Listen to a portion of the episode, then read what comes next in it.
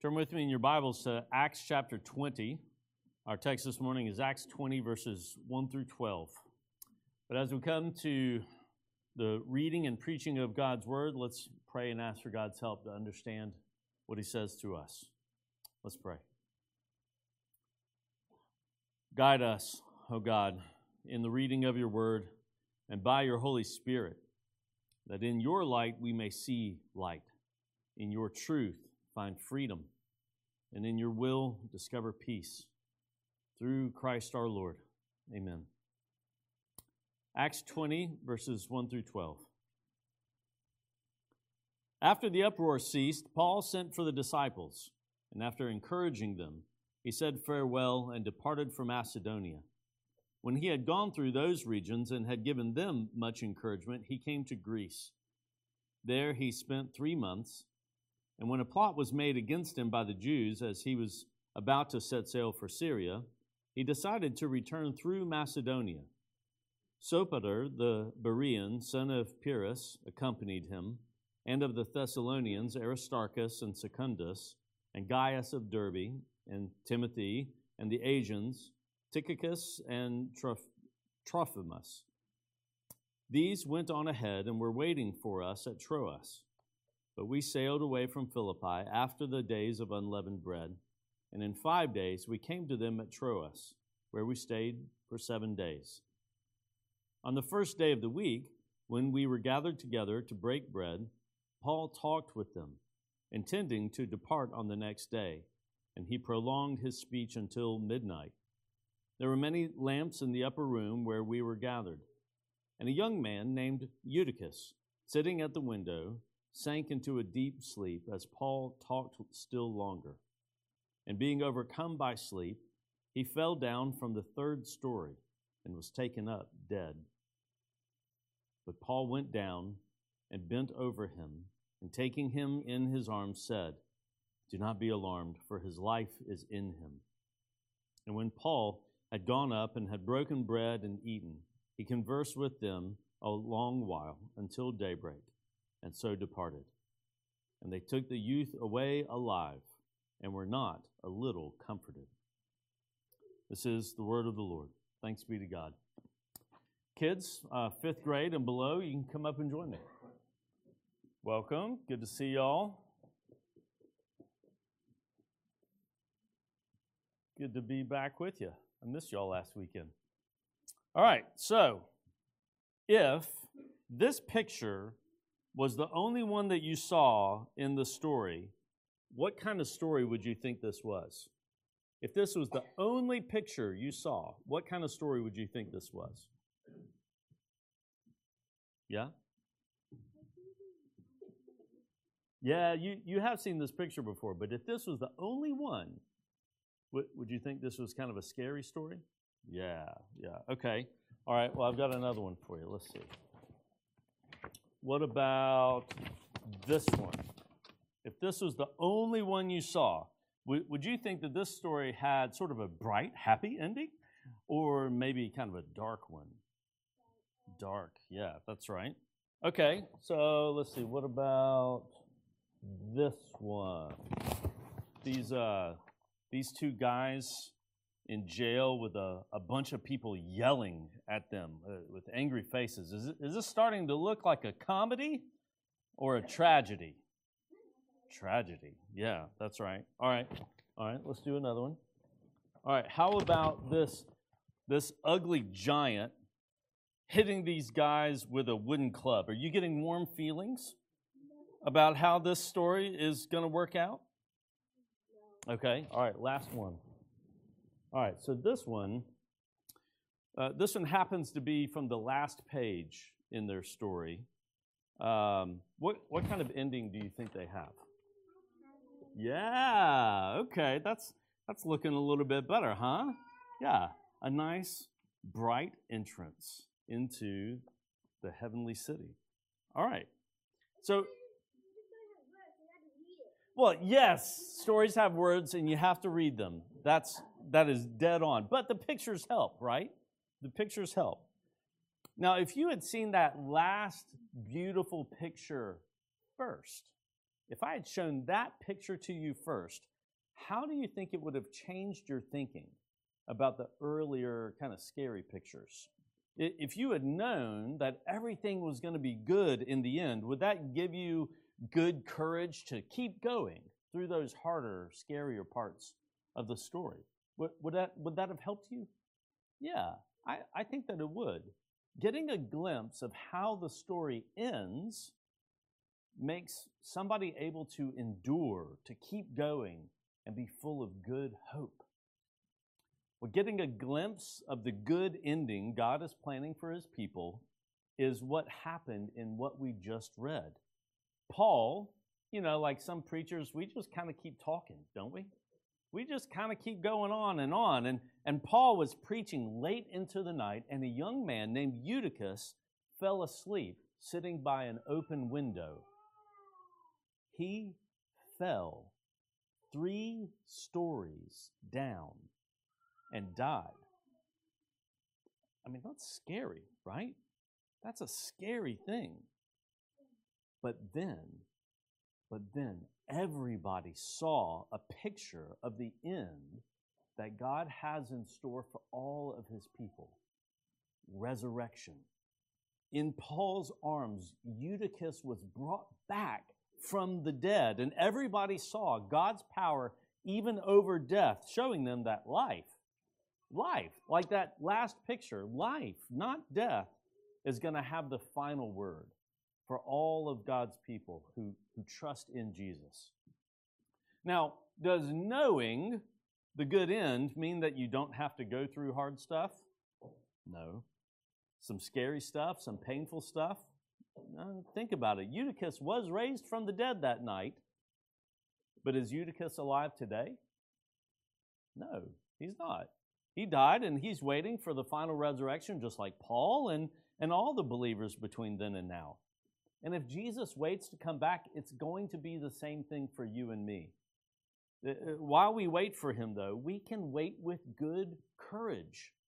We, we might not know what's going to happen to us while we wait. Some of it might be good, some of it might be terrible. But our God is able to make even terrible things work for the good of his people. That's just what he did when Jesus died on the cross for us. But then what did God do? God raised him from the dead. And so, even though God might not stop us from suffering, we can trust that even if the worst thing happens to us, our God is able to raise us up too. So, so we can trust him, right? No matter what, because he has shown us the end of our story. In Jesus, he is making all the sad things come untrue. And that's why we call this good news. Do you believe it? thanks, guys. You can go back to. If you haven't done so already, open your Bibles to Acts chapter 20. Our text this morning is Acts chapter 20, verses 1 through 12. And I want you to notice that this text begins and ends with encouragement. It begins with Paul encouraging the disciples there in Ephesus before his departure, and then continuing to encourage the disciples throughout the regions of Macedonia and, and Greece. And it ends with the family and friends of this young man, Eutychus, receiving no little comfort, Luke says. It's actually the same word, no little encouragement from the miracle that raised him to life after he died from his fall out of the third story window. And between those two snapshots of encouragement, of course, we, we have the story of that miracle. We, we have the story that undergirds and supports the encouragement. But I think the point of that story and the way the encouragement works is easy to misunderstand. It's easy for us to, to misunderstand exactly what we're supposed to take from this a miracle. And so, to help us understand this story and help us to reser- receive the encouragement intended, I want us to do a few things this morning. I, first want us to look at the disciples' need for encouragement. Why, why was encouragement such a central part of Paul's ministry? Second, I want us to look at the root or the, the source of that needed encouragement. Where do we find the encouragement that we need? And third, I want us to look at the proper fruit of that encouragement. What is the, what is the actual encouragement that we are to receive? And then finally, once we have looked at the encouragement that Paul is ministering, I want us to look at our part in that same ministry of encouragement today. So first, let's let's begin with the disciples' need for encouragement. In verse 1, Luke writes, "After the uproar ceased, Paul sent for the disciples, and after encouraging them, he said farewell and departed for Macedonia." Now, the uproar that, that, that Luke is referring to here, you'll remember that is the, the uproar that we looked at last Sunday. It's the, the uproar that, that arose after Demetrius, the, the silversmith in Ephesus, who, who made his wealth making those silver shrines that were used in the worship of Artemis. Remember, he, he complained about Paul's ministry. He, he brought it to the attention of all the other craftsmen. He said, We're going to be put out of business if this guy keeps ministering here in Ephesus. Because Paul was teaching people that gods made with hands are no gods at all. And, and he was having, uh, he was reaping such a harvest among uh, the, the citizens of Ephesus that Demetrius feared that he and the other craftsmen were going to be put out of business. And that, that threat caused a an uproar, a, a near riot. Now, in the second half of the text that we looked at last Sunday, which we, we didn't actually get to look much at the second half of that text, but we saw that the, the town clerk dismissed the crowd that had gathered in the theater. He, he dismissed them with a veiled threat. He, he threatened uh, that Rome was going to bring down the hammer if they didn't cease and desist. He, he said, We are really in danger of being charged with rioting today. Now, that may not sound like a, a mere description, but it's really a, a threat because rioting was, was no small thing in the Roman world of the first century. The Romans were, were pretty relaxed about a lot of things, and, and they would allow uh, their provinces to, to govern themselves to a large degree so long as order was maintained and taxes could be collected. But if order was threatened, and thus revenue threatened, they could come down with a very heavy hand and they could come down quickly. And the people of Ephesus knew it. And so the clerk's threat was sufficient to dismiss the crowd. But Paul was not leaving Ephesus because of the uproar. He wasn't trying to get out before another riot broke out. He wasn't trying to escape the threat, as it were, but rather he was simply leaving because the uproar was now over. Remember, this had been his plan even before the uproar began. We were told at the beginning of that passage that he had resolved to return to Jerusalem by way of Macedonia and Achaia. He was, he was going back home. He was going to minister along the way, but he was headed back to Jerusalem. And actually, his trip had been delayed by the uproar. Now that the uproar was over, he was resuming his plans. However, that he has to send for the disciples before he leaves suggests to us that, that maybe some of the disciples were reluctant to gather in the aftermath of that near riot. They were afraid of what might happen if, if they gathered together publicly. They were afraid of what might happen if, if they were identified as followers of the way. They were afraid of what the, the silversmiths and the other opponents of the way might do to them. And this fear this fear that, that is rooted in the costs of following Jesus is the source of their need for encouragement. They need encouragement because they have come to see firsthand what it costs to follow Jesus, and they are afraid of what the future might hold for them. It's a fear that I suspect most of us have, have felt at, at some point in our lives. None of us have, have probably been caught up in a riot uh, uh, of people opposing uh, the proclamation of Jesus as king. But all of us understand that this present age is full of trouble, and that often those troubles are compounded and, and multiplied when we seek to follow Jesus faithfully. At the very least, the, the, the easy way out that the, that the world often tries to take is not open to us because we are called to, to stand and to serve faithfully our King. And knowing that, knowing that it's going to cost us to follow Jesus, knowing that it might hurt to, to stand firm in our faith, knowing that often leaves us unsettled and fearful, fearful of what the future might hold fearful of what it might cost us to, to follow Jesus. And so, just like the disciples uh, after the riot in, in Ephesus, we need encouragement. We need to be encouraged by the good news of the gospel. So let's, let's look next at the, the source of that encouragement. Where are we going to find the encouragement that we need? Well, it seems likely that the, the encouragement that Paul was ministering to the disciples there in Ephesus and then throughout Macedonia and Greece, it, it seems likely uh, that, that that encouragement came in at least two parts.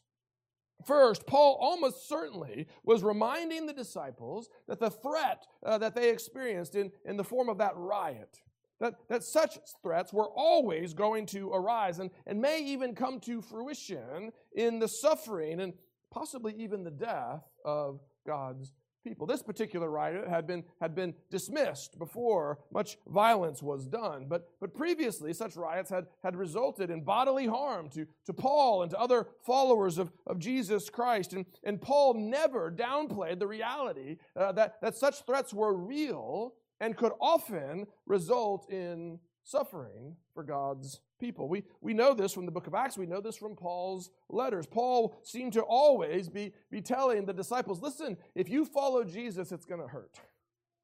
Doesn't seem like much of an encouragement. But, but this, was, this was Paul's consistent message. He, he never downplayed the reality that it was going to cost you to follow Jesus. Those who seek to follow him will suffer in this age. But at the same time, Paul also always uh, assured uh, those whom he was calling to suffer, he was assuring them that God could strengthen them and, and keep them and, and bring them through whatever suffering they were called to pass through. Yes, they may be called to, to pass through the fires. Yes, they may be called to, to pass through the waters, but the fires would not consume and the, and the floods would not overwhelm because God would be with them. God is always more than able to bring us through whatever suffering He asks us to endure, even death itself, to accomplish His good purposes. This is Paul's consistent message. We, we see it throughout his letters. Paul always assured uh, the disciples that God was probably, almost assuredly, going to allow them to suffer. He would not keep them from all suffering. But if and when God let them suffer, it would not be because he did not care. It would not be because uh, he, he was uh, unable to, to stop it. But rather, he would let them suffer only because their suffering somehow served his good purposes. That is, that their suffering served his purposes of good for them. Now, I know that's not easy to believe. it, it, almost sounds like nonsense in, in our ears, does it not? He's, he's letting us suffer for our good? How, how, can, how can that possibly be? It's, it's not easy to believe. In fact, I know that for many people, it is the pain and suffering that, that so many in this world experience, and especially the, the pain and suffering that God's people experience, that is the, the greatest obstacle to faith.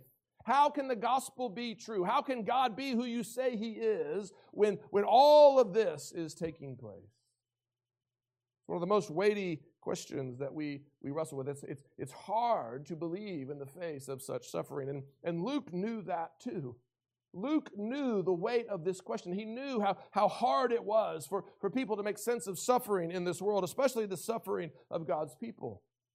And I think that's why he gives us this story. He gives us this, this story of, of Eutychus to strengthen our faith.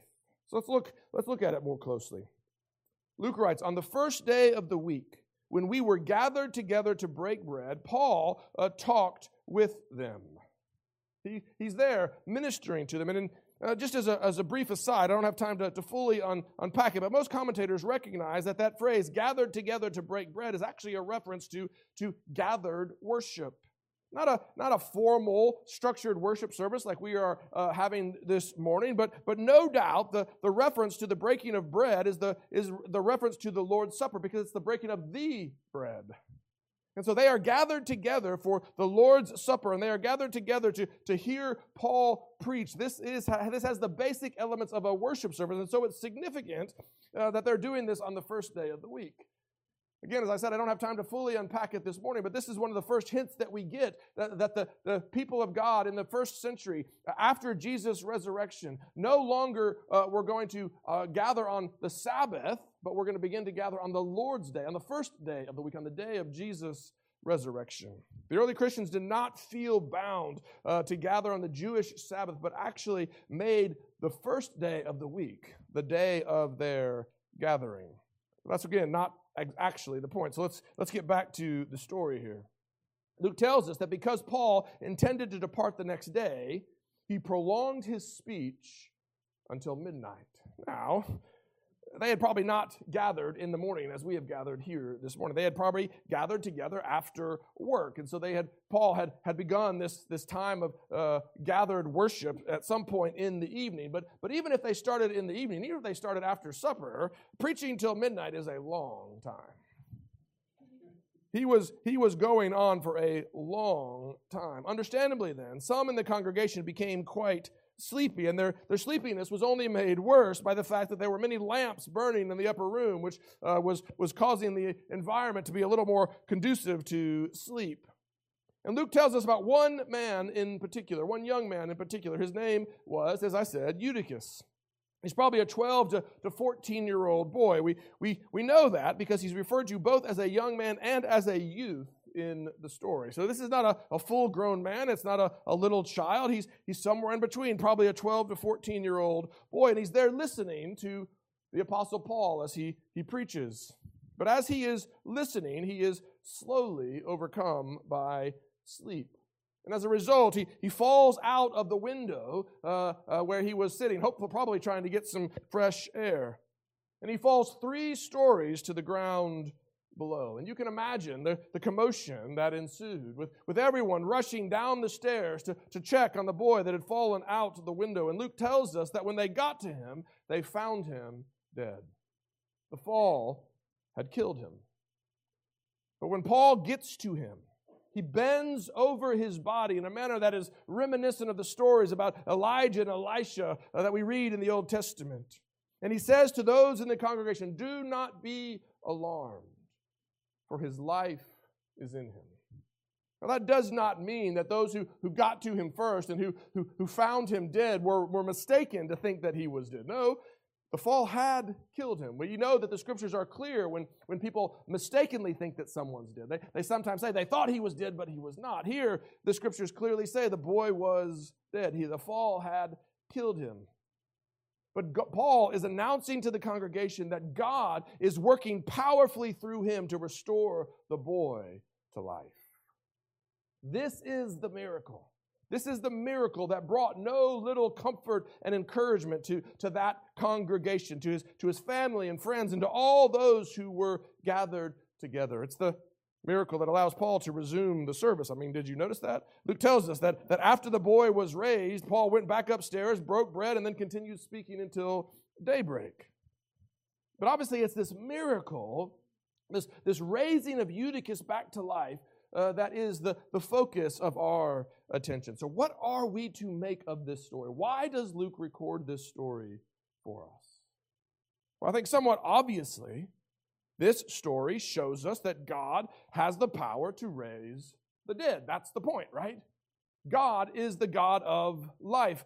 God does not bow to death, but death must bow to God. Even death is under our God's control. Even death is under His authority. And if God rules death, we may assume that He also rules all the, the lesser threats, all the, the diseases and, and, and violence that might do us harm in this life. All the sources of suffering in this present evil age must bow to our God. That is what we are meant to see. Our God is the Lord God Almighty. He is the God who rules even over death. He is the God who has the power to work all things according to the counsel of His will.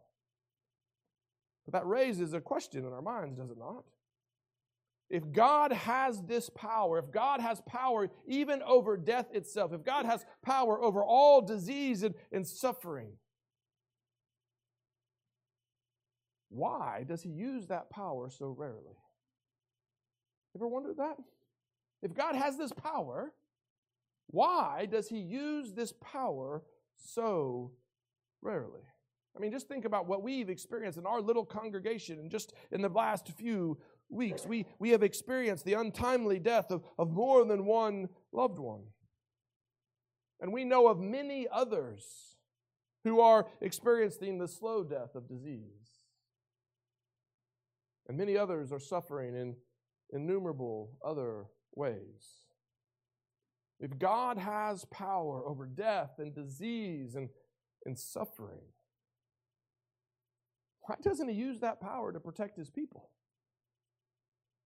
Why do we still endure so much? I suspect that, that all of us have felt the weight of that question at, at some point. Probably we've felt that weight of that question at many points. You may be wrestling with it even this morning. And if you have felt the weight of that question, I want us to, to see how we are to understand the encouragement that we receive from this miracle. We, have seen that we all need that encouragement. We, we, we've seen that we all, uh, we all need the, the encouragement that is rooted in God's power. We, we need the encouragement that is ours because our God rules over death. But how does that encouragement actually work if God isn't actually using it to stop death? If God isn't actually using it to, to, to stop suffering? If God doesn't often use his power to keep his people from enduring the, uh, the miseries of life in this present age, what encouragement does God's power actually offer? It's a fair question. But again, let's, let's return to the encouragement that I said Paul was, was giving to those first disciples. That, an encouragement that we, we can unpack because we, we see him doing it in his letters. Remember, Paul was, was telling the first disciples there in Ephesus and throughout Macedonia that, that, that God was a going to allow them to suffer. That was, that was part of his encouragement. He, he, was, he was allowing them to come to, the, to, to an understanding that, that in this life there would be difficulty. In this life there would be suffering. But he was also assuring them that that suffering was under God's control. And if God ruled over even the suffering uh, and death of his people, then that suffering and death must serve his good purposes. That's what this story is all about. That's what the story of, of Eutychus is all about. It's, it's not a promise that God is always uh, going to, to stop death or to uh, eliminate suffering in this life. It is a, it is a picture of the end, as uh, Sam was saying to the kids. It's a, it's a picture of God's power. It's a picture of what He's eventually going to do. And it's an assurance uh, that, that because God has this power, we can trust that whatever we are enduring in this life is not outside of His control. It's not contrary to His purposes, but in His mysterious wisdom somehow serves His purposes of good for His people. Too often we, we think that God will, or at least should, uh, protect His people from all suffering because He can. That's why we experience suffering and, and, and death in this life as a, as a problem. We, we experience as, as an evidence against God's power, against the claims of, of the scripture about who God really is. We think that if he can, he should, and if he's not, then something's wrong. Either God isn't the loving God that we thought he was, or he isn't the powerful God that we thought he was. But, but he can't be the loving, powerful God we thought he was if he's not doing something about our suffering. That's the way we think. But I want you to see that that is not the conclusion that the scriptures lead us to. On the contrary, the scriptures don't see a problem, but rather what the scriptures see is an encouragement. The scriptures reason that if God is in control, the suffering and even the death of his people, whatever suffering and death we experience in this life until Jesus returns, that suffering must serve God's purposes. And God's purposes are good. It's not that God is always going to stop it, as we said, but the fact that He has the power to reminds us that the suffering we are experiencing is not thwarting His purposes. In this present evil age, God rarely reverses death and suffering. That, that was actually true even, even in the scriptures. Do you, do you realize that as we, as we read through the scriptures, we can think, oh, there was a miracle every day that God's people were always being, being delivered. But, but even in the scriptures, these stories of deliverance are the exception. They are rare. They are, they are moments of, of the final uh, picture of the kingdom breaking in. They are glimpses of the future. They are, they are previews of, of what God is going to do and what God is going to accomplish. But even in the scriptures, even in the age of the apostles, they were rare. They were taking place where the apostles were. They were taking place during the, the days of their, their ministry, but it wasn't as if everyone who was suffering was, was being relieved. Everyone who, who died was, was being raised. God rarely reverses death and suffering in this present age. But, but we may accept and receive His mysterious providence, even when we don't understand it because we know who He is and we know the power that He wields over suffering and death, even in this present age. We serve a God who can do whatever He pleases. We serve a God who, is, who rules over death. And we serve a God who has promised to work all things together for the good of those who love Him, even death. And therefore, even when we don't understand it, even when it hurts, even when we're grieving and, and groaning, we can rest assured knowing that if He isn't stopping or reversing death, it must be because He is somehow using that suffering to work for the good of those who love Him. He is wielding that suffering for His good purposes. That's hard.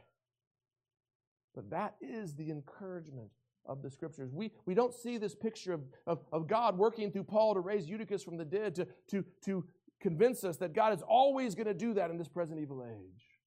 But to remind us that that is the God who is in control of all that is unfolding in this present evil age. And therefore, we must never come to the conclusion that, that the suffering and death of this present evil age somehow mitigates or, or denies God's power, but rather it reminds us to rest in that power, knowing that He is even now working for our good and will one day return all things to their original goodness. Death will not have the last word. Disease will not have the last word. God will have the last word, and that word will be good for His people. But how can we know that? Isn't that the question that we're left with?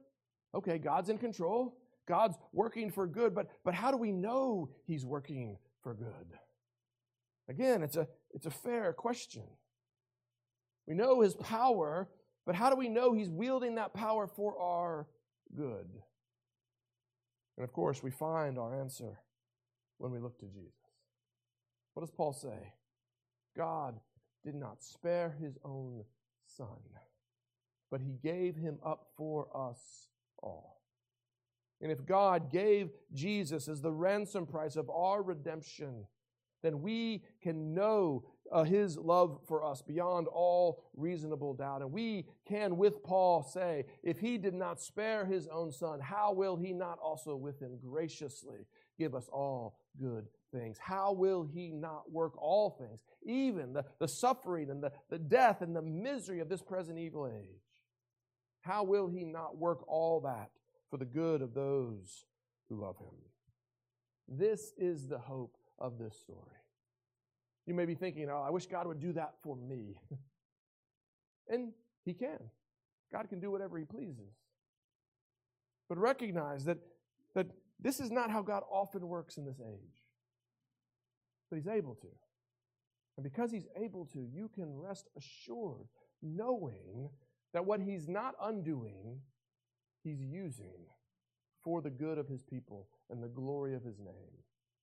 And He will use it to bring you all the way to glory because that is His final good purpose for you and for all who have called upon the name of Jesus Christ.